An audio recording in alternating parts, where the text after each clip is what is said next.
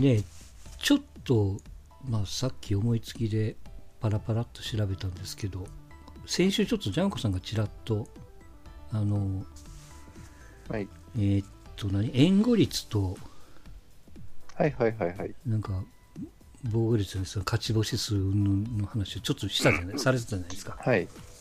で、えーっと、2019年、この前の去年のシーズンの、うん。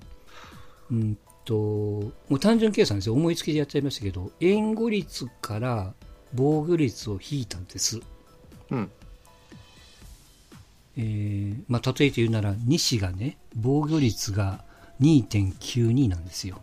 はい。うんで、援護率が3.96なんですよ。うんうん。で、この3.96から2.92を引くと1.04って残るんですね。うん。でもちろん援護してる点の方が、えーと多いから、うんピッチャー的にはまあ助かるってことなんです。だからプラスに触れ触れてるんですけど、うん。えーっと、2019年シーズンでセ・リーグのピッチャーで2桁勝ったピッチャー、うん。これ並べると7人いたんです。うん7人しかいないと言った方がいいのかな分かんないけども。で、その中で、えーっと、ほとんどのピッチャーが、うん。さっきの援護率の方が多いわけですよ。うんう。ん。で、7人中唯一1人だけ、うん。あの、この援護率から防御率でいくとマイナスのピッチャーが1人だけいるんですよ。うん。これは誰でしょうかという。2桁勝ったピッチャーで。菅野。菅は野がね、えー、と11勝6敗で1.57プラスに触れてるんですね。ああれ、セリーグでしたっけ？パリセ・リーグです。セリーグだっけ？セリーグ。だっけ？セ・リーグ7人 ,7 人です。ちょっとな名前をざっと言うと、山口、巨人で山口、菅野、えー、と d n a の今永、広島がジョンソンと大瀬良、中日が、えー、と柳、で阪神の西と。柳か。さっき言った一線柳。柳が1.29、これもプラスに触れてるんですね。柳じゃねえの？うん。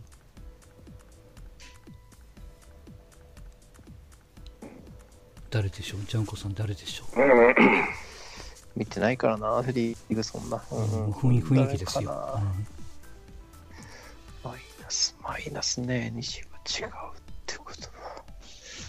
大瀬良。うん大瀬良が、えーっと防御率が3.53、はい援護率が3.36なんですようん。だから大瀬良だけマイナスに触れるんですよね、うん。う。うんん。うん、しかも彼すごいのが投球イニング2桁勝ってるピッチャーで一番多いんですよああ。なるほどね。こここだけ見たらの話ですよ他のイニングもいろいろあるんでしょうけど、だからなんとなくこうなんかピッチャーの自力が見えるというかで大瀬良誰と当たってるんやろってざっと見たんですようん。でえーっとまあこれは勝ち負けは難しいんですよ途中でひっくり返してるとかなんとかってあるんで、難しいんですけど大瀬良が去年11勝9敗なんですねうん。じゃあ11勝の勝ち星のうち、えーと相手の先発に負けがついてる試合を見りゃいいなと思ってうん。そうするとえっ、とね中日のロメロに3勝してるんです。あ2勝かな。うん。でえっ、とロドリゲス。あこれは先発じゃないか。違うか。ロメロに2勝。で d n a の伊能に1勝。ヤクルトの高橋。あのえっ、とどこのピッチャーやったっけな。平安のピッチャーやったっけなこの子。ああ、ドラフト1やった。そうそうそう。うん。で西武の戸亀巨人の菅野ヤクルト梅津。それから阪神でいうと高橋遥人。これが2つ、でこのロメロ伊能高橋梅津菅野戸亀高橋遥人とかっていう、まあ、メンツをどう取るかですわまあまあ菅野とやって勝ってるのはすげえなって思うけどもねその単純に、うん。対戦菅野が1勝1敗かな。負け負け負け試合もあるけどね。途中で変わってるけど。で一番勝利数のある山口、まあ、いなくなっちゃってましたけども、はいはい。彼が実はそのさっきの、ね、援護率から防御率引いた残りっていうのが一番振れ幅がでかいというか、うん。一番助けられてるピッチャーというか、そういう感じするわ。うん、で それで15勝4敗なんですよ。うんうんうん。じゃあ山口、誰と当たってるんかなってざっと見たら、うんえーっとね、横浜が今永平、うん。ソフトバンクの高橋で、ヤクルト原樹里、石川、高梨、それから広島のぶん？広島のジョンソン、モンティージャっていたんですかね。あと栗、阪神のガルシアが2回、中日、大野1回、ロベロ1回、えー日ハムの金子千尋が1回と。だから今永、高橋、大野、なんかなんとなく、まあ、ドエースと当たってないですよ、なんなんとなくね。うん。菅野が当てられてるからね、こういうところは。うん、うん。まあそういうことなんでしょうね。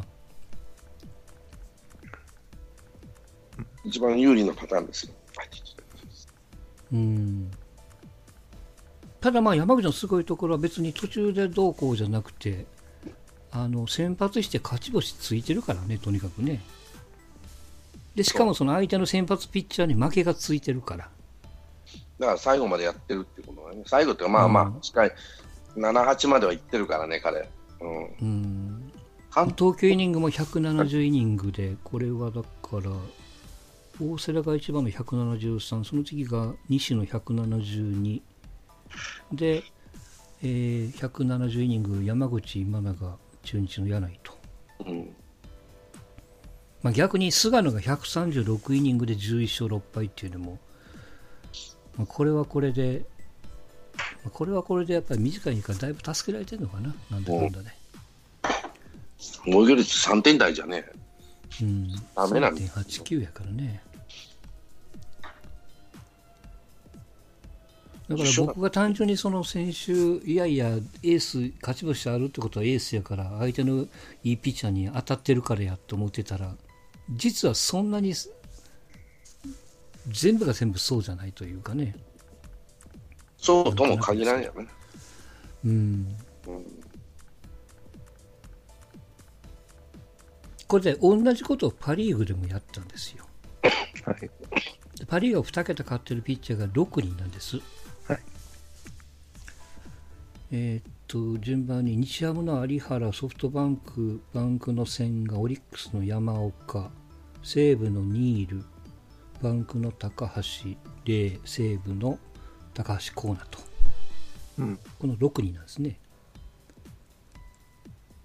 で、広島の大瀬良みたいにマイナスにはならないんですけど、一番援護率と防御率が近い選手が、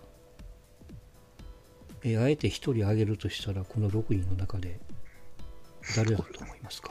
オリックスの山本じゃないですか。あ山岡ね。山岡、え山岡、うん山岡。はい。うん。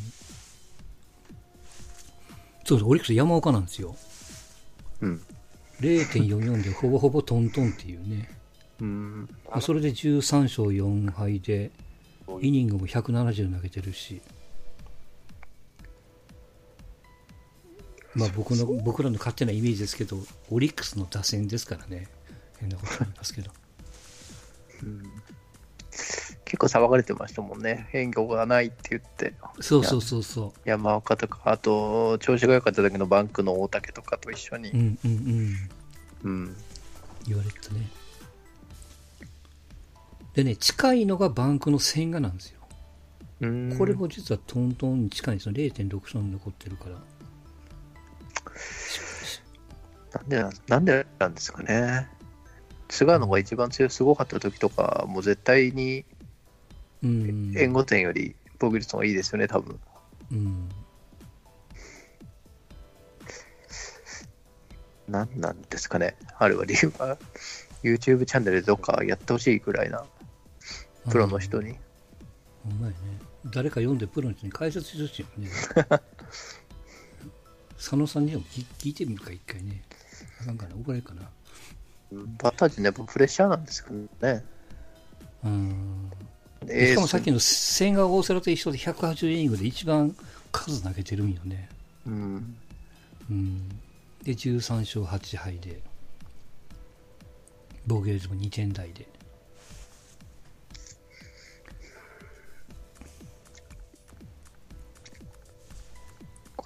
一番援護率が実はその6人低いんですよね千賀がね。3.44やからああ、そうなんですね。うん。うん、高橋礼に限っては5.45あるからね。え2点違うからね、うん、まあ、相性なのか分かんないですけど。相性、ローテーション、相手のローテーション。うん。うん高橋か。でことのおのずといっぱい投げるから千賀はクオリティスタート率もうん。パ・リーグの中で一番高いんですよね、うんそれはなんとなく理屈が分かりますよね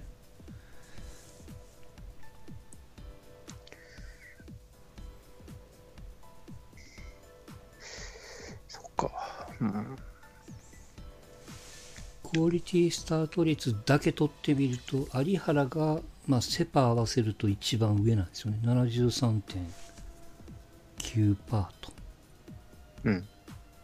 2番目が阪神の西で73.08%で172イニング投げて、まあ、10勝8敗でなんてかんだ言われてるけどすすごいピッチャーだと思うけどね、うんうん。うん、そうですね。うん。もう岩里と一緒ぐらいって言われた言葉は耳から離れませんけど僕はね、うん、まあ、西一人がいるとね、その、ね、高橋礼みたいな感じで、やっぱ、うん千賀が相手のエースとぶつかって2番手と高橋礼ってなっうん。てね、そっちが勝ち星がつくっていう、その菅野山口状態じゃないですけどね。うん、いやそうだと思うな。うん。うん。一人が背負ってくれるからね。うん。うん。それは楽やと思いますよ。そうなってくると。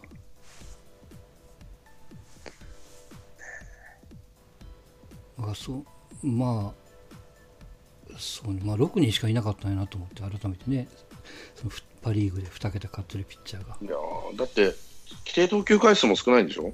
少ない、うん、まあもちろん、うん、まあまあね。だからさ、前も言ったけど、じゃあ、なんていうか交代しなくてもいい場面が少ない、交代しなきゃならない場面が少ないリーグでこんだけね、関東がいないってことは、うん。うん、いかにも打撃が進んでるかっていうか、ってとこじゃねえかな。一昨年はどうだったんですかね。なんか、去年が過度に言われてるような、去年が過度に悪かったような気はするけど、一昨年はどうなんですかね。ちょ。っと見てみようか。うん。一昨年一昨年。2018年のセ・リーグのピッチャーで、えー、と2桁勝ってるのが、えーあこれ7人やな。菅野、大瀬良、ガルシア、東、ジョンソン、メッセンジャー、ブキャナンと。うん。うんうんうんでこの中で投球回がいいのがこれもそうね菅野が202イニング。うん。すげえな。で大瀬良が182うん。えー続いてブッキャナンが174メッセが173うん。かな。中日当時中日ガルシアが168と。で援護率が菅野が防御率2.14に対して援護率が4.29 2点以上。ね。そら2点に抑え、2点未満に抑えるってのは、4点と、4点でも多いとか少ないとか、7回までで4点だから、そんなに多いわ。うん。大瀬良が5.18やもんね援護率。で2.62やから。すげえな。ガルシアが4.42に対して2.99の防御率。東が3.52の援護に対して防御率が2.45、うんジョンソンが5.44に対して3.11、うん、阪神ですらメッセ4.33で3.63と。まあまあ1はないけども。ヤクルトそうやね。ブキャナもそうやね。これをパ・リーグに動かすと、2桁勝ったピッチャーが、えー、西武のタワーだ菊池雄星ロッテボルシンガーバンクの千賀、石川、えーうん楽天、岸、日ハム、上沢、西武の榎木田、あいっぱいおるな。日ハム、マルチネス、オリックス、西、楽天、則本、バンク、バンデンハークと、うんうん12名、うんうん。おるね。去年がじゃあ赤い常時だったんですかね。パ・リーグは。ああ、そういうことかな。あーうんなるほどね。で、この中で、えっ、と、投球回一番上が、多分、則本の180イニング。うん。続いて、田和田の172。あ、田和田怪我してるんやね、そういやね。ですです。で、えっ、と、160が小笠原日ハム。162オリックス西。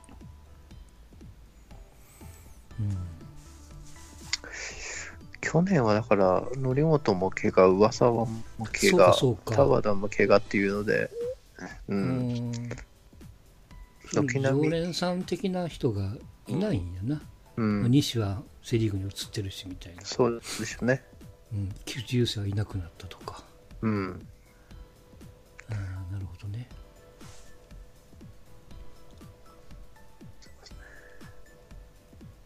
この中で、あの、これも有名なお話ですけども、当時オリックスの西さんが、援護率が2.86で防御率が3.6やからね。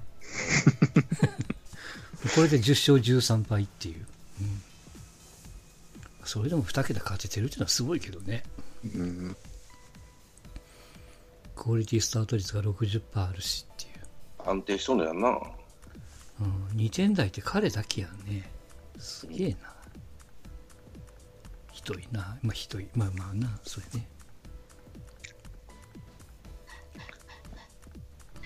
オリックスの当時アルバースが9勝2敗で防御率3.08に対して援護率が4.8あるからね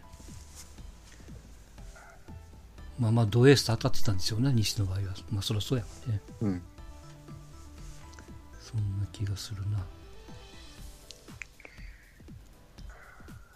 うんとまあどうなん、まあ打つ方はでもどうかね、そのピッチャー目線ではそんな話になるんですけど、バッター目線では、まあ同じか、相手がエースが来るから打てないっていうことになるんですか？まあ防御率がいいからそうですわな。うん。そこでいかにどうやって点取るのっていうことなんですか？足で取るのか、内野ゴロの間に点を稼ぐのか。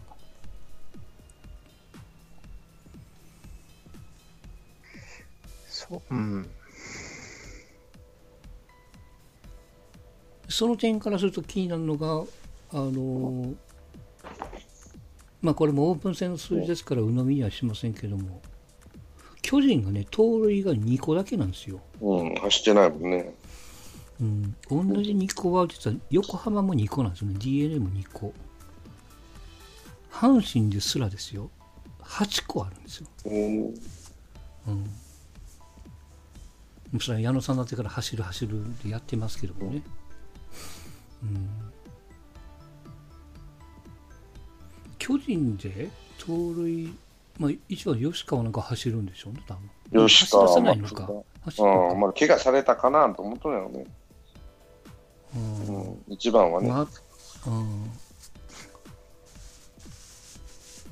ん。吉川、増田、重信は2軍や二軍やし、今。うんそうか、上位打線で走る選手をなかなか置きづらいんやね、そうなってくるとね。逆にその、まあまあ、送りバント、盗塁で1点じゃなくて2、3点っていう初回からっていううん。並びになってるから、まあ、そういうことなのかな。で、そうなってきたときに、じゃあ、ピッチ相手のピッチャーがいいときにはどうするんかと。うん。まあ、それを崩していったのが、まあ、丸であり、岡本でありっていう感じですかね。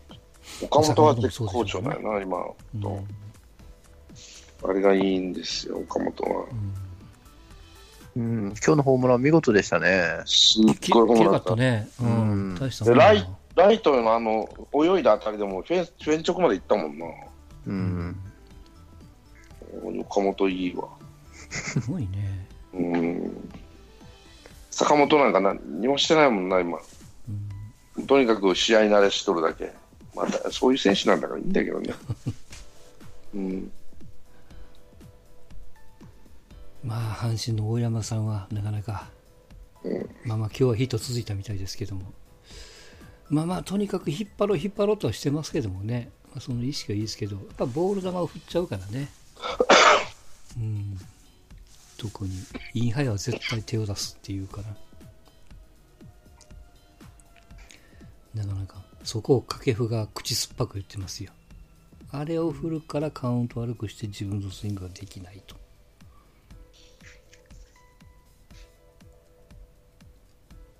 まあ、そうなってくると自動的に、まあ、外人の絡みもありますけど、まあ、サードマルテなんかいなっていうね。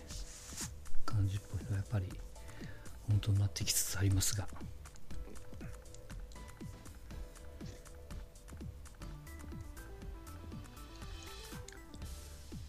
えーっとねそんそうねその数字をパラパラっとちょっと拾ってみたら意外とちょっと元に戻りますけども、うんガチガチに同意まあ、菅野はちょっと見てないからごめんなさい、あれですけど。まあ、同エースとそんなに当たってないな。ただまあ、援護率と防御率とトントンに近いピッチャーは、やっぱりちょっと一目置いちゃうなっていう。感じがするかな。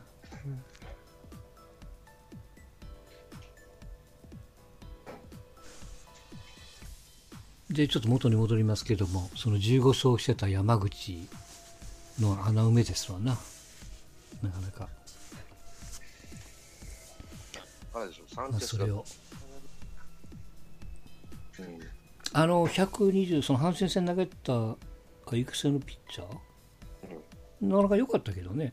中継ぎで持ってくんじゃないかな、多分、うん田口の代わり打ち打ちづらかったけどもね。そうなってくるとあれか。野手が1人ピッチャー3になるのかな。うん。巨人的にはね、そんな気がしてますけどもね。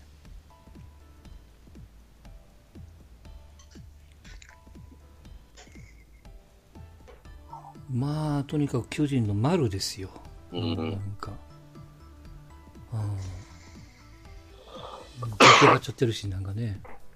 今日でもホー準ムラン満タンですよ、でえ、こすったあたりで入っちゃったと思って見とっうん。た。はい、いくらいかな。であれが3番におるから坂本が助かるんやろなうん。で岡本とやっぱ3番おるの強いなうん。d n a がなんか外がなんか手首がどうこうってなんか今日ちらっと出てましたけど、まあそんな選手もねとにかく開幕が伸びてるから、まあラッキーじゃラッキーですようん。遅れてるんですよ稼げるからうん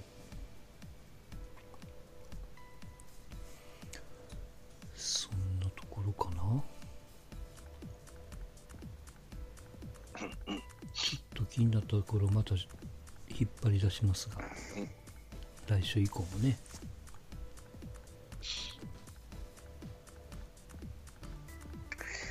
そうですね。来週もまだ何もないですもんね。オープン戦もいつまででしたっけ？もうそろそろもう終わりりでしたっけ、そうね。阪神はオリックスと3つやって終わりかな。もうちょっと。うん鳥谷がいつ頃上がってくるんかねああ、ゴールデンウィーク明けで、もうちょっと後かな。うんキャンプやってないからね。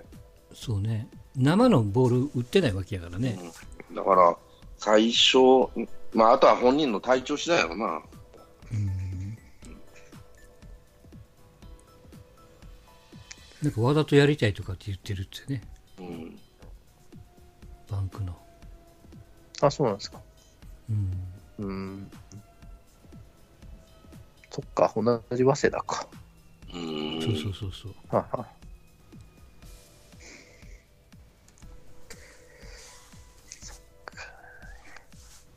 まあ、早く。チケットとかでもどうするんですかねこれが難しいんだようんね。一旦払い戻し？スライドするのが、ちょっとなかなかやりづらいけどね、そうなってくるとね。まだ何も決めてないらしいね。あーカープファンの人はもうたまらんでしょうね。うん、死ぬ思いでチケット取ったのに。そうそう、あの赤いね、円の上に並ばされて、うん。じっと我慢してたのに、ね。もう一回、売売り方考えたらいいんじゃない？のもう、本当に、こ今シーズンだけは。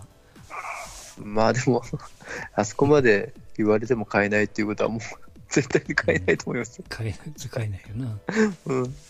コロナでも買えないってことはもう絶対買えないですよ。すごいよね、あんな。うんうん。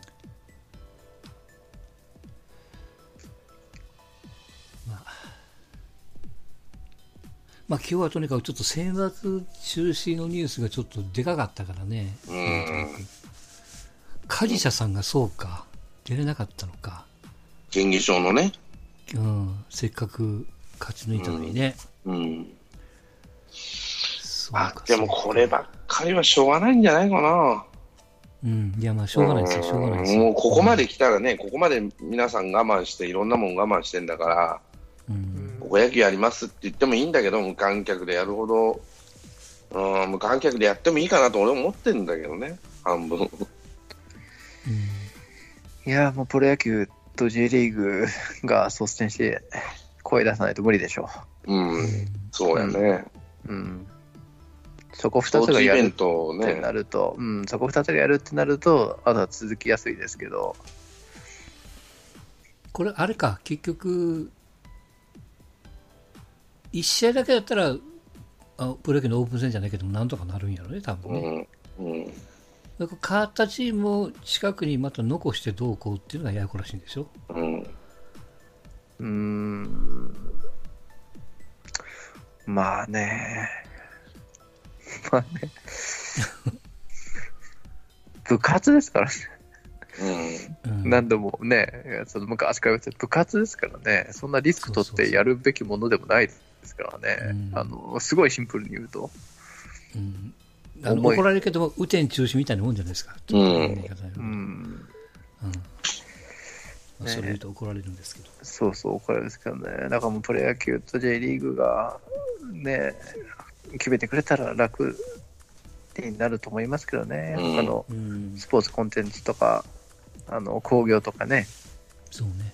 うん、まあ、高校野球もコンビでちょっと日程を組んで、なんとか、うん、プロとアマチュアの垣根がちょっと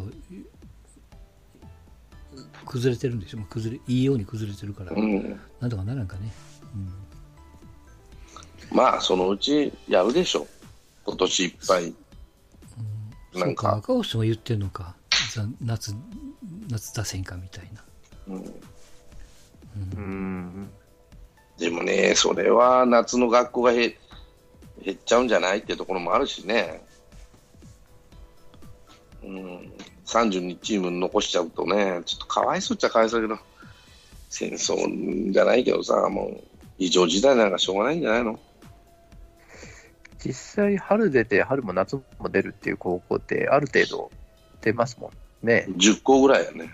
10個ぐらいか。3校に1校ですよ。うんで出れんかったところを呼んであげたらいいんじゃないの？あかんのか。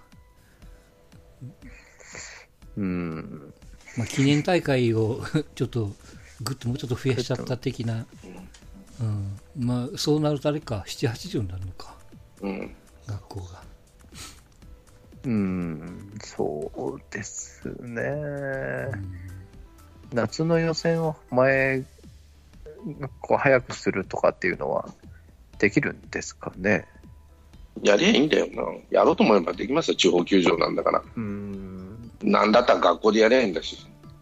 うん、本当にプロとアマの垣根を崩すんだったら、ね、リスケするじゃないですか、プロ野球が。うんまあどこまでやるか別として、甲子園のところまで踏み込んでリスケしたら、ちょっとなんか、ね、垣根がうんっていう話になるような気もする。うんそうまあ、そそれをだからもう、まあ、阪神がだからもう全面的に協力すると、うんまずは声を上げりゃいいんですって。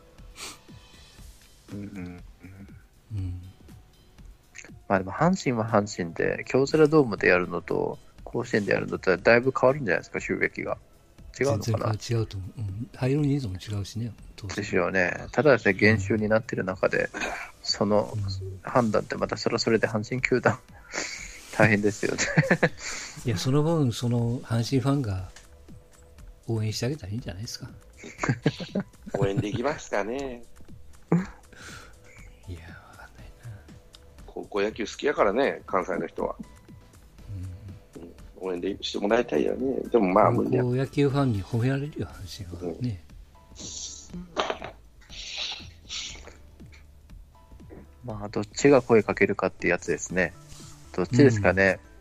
プロ野球側ですかね。それともいやななんとなくね、まあさ、サッカーが口出さんかもわかんないけども、なんかこの J リーグと NPB と今くっついてやってるじゃないですか、そのコロナはいの関係で。はいはい。あれがいいきっかけにならんかなと思ってるんやけどね。うん。まあ、ポヤレンはね、プロアマ違うから。っていう意地を張るかもしれん、タイガースがどうぞ絶対。高野連からは多分声をかけないと思かけない、やらせてくんないとかね。もう意地でもさらん。う。うんポヤレンってそういうとこだ。も阪神からちょっと、NP プロプロ側からちょっと下手に出て、どうやと。その人材がその人材がプロ側にいるとも思えないですからね。王さんが出るか、川淵さんが出るかじゃないですか。なぜか、なぜかの川淵さんが出るか。高野連もプレイヤー、あの、なんだっけ、高野連のお偉いさんはプレイヤーじゃないからね、あの人たちは。うん。例えば元監督とか元プレイヤーがさ、あのなんだ背広着てるわけじゃないんで、じゃあなんなん。あの人だったら審判だとか、まあ、朝日新聞が半分でっていうことになるから、だから結局、そのプレイヤーの気持ちが、って言っても学校の先生レベルでしか分かってないからね、うん。うん、じゃあ本当に彼らはどう思ってるかっていうのは分かっとっても、なんとかな、建前のが大事だからね、あっちの方の人は。日本のプロ野球も似たようなところあるけど、一応経営者だからね、こっちは。だから難しいんじゃないの？意地意地の張り合いになったんじゃないの？プレイヤーが誰もいないんだから、そこに。元プレイヤーも含めて。そこはサッカーと違うなと思うわけね。サッカーは川淵さんあたりは元プレイヤーだったり、元プレイヤーが、まあ、だからいいってことではないんだけど、マネージメントか経営、マネージメントと経営のプロじゃないっていうのが甘くなるというところはあるんだろうけどさ。うん。まあまあ、でもやっぱ高野連的にもギリギリまで粘ったというか考えたっていうのもやっぱ評価してやらんといかんところがあると思うけどね。うん本当はもっとああっさりもうやめてやめ言っててもよかったけどね。うん、そう言いかねんかったと思ったけども、まあ、粘るだけ粘ったからね。うんうん、まあそれをこうその意図が理解したから各学校の監督さんもまあまあ文句はあるんでしょうけどもいろいろね、まあ、しょうがないってことで選手にも伝えてるんやろうから。うん。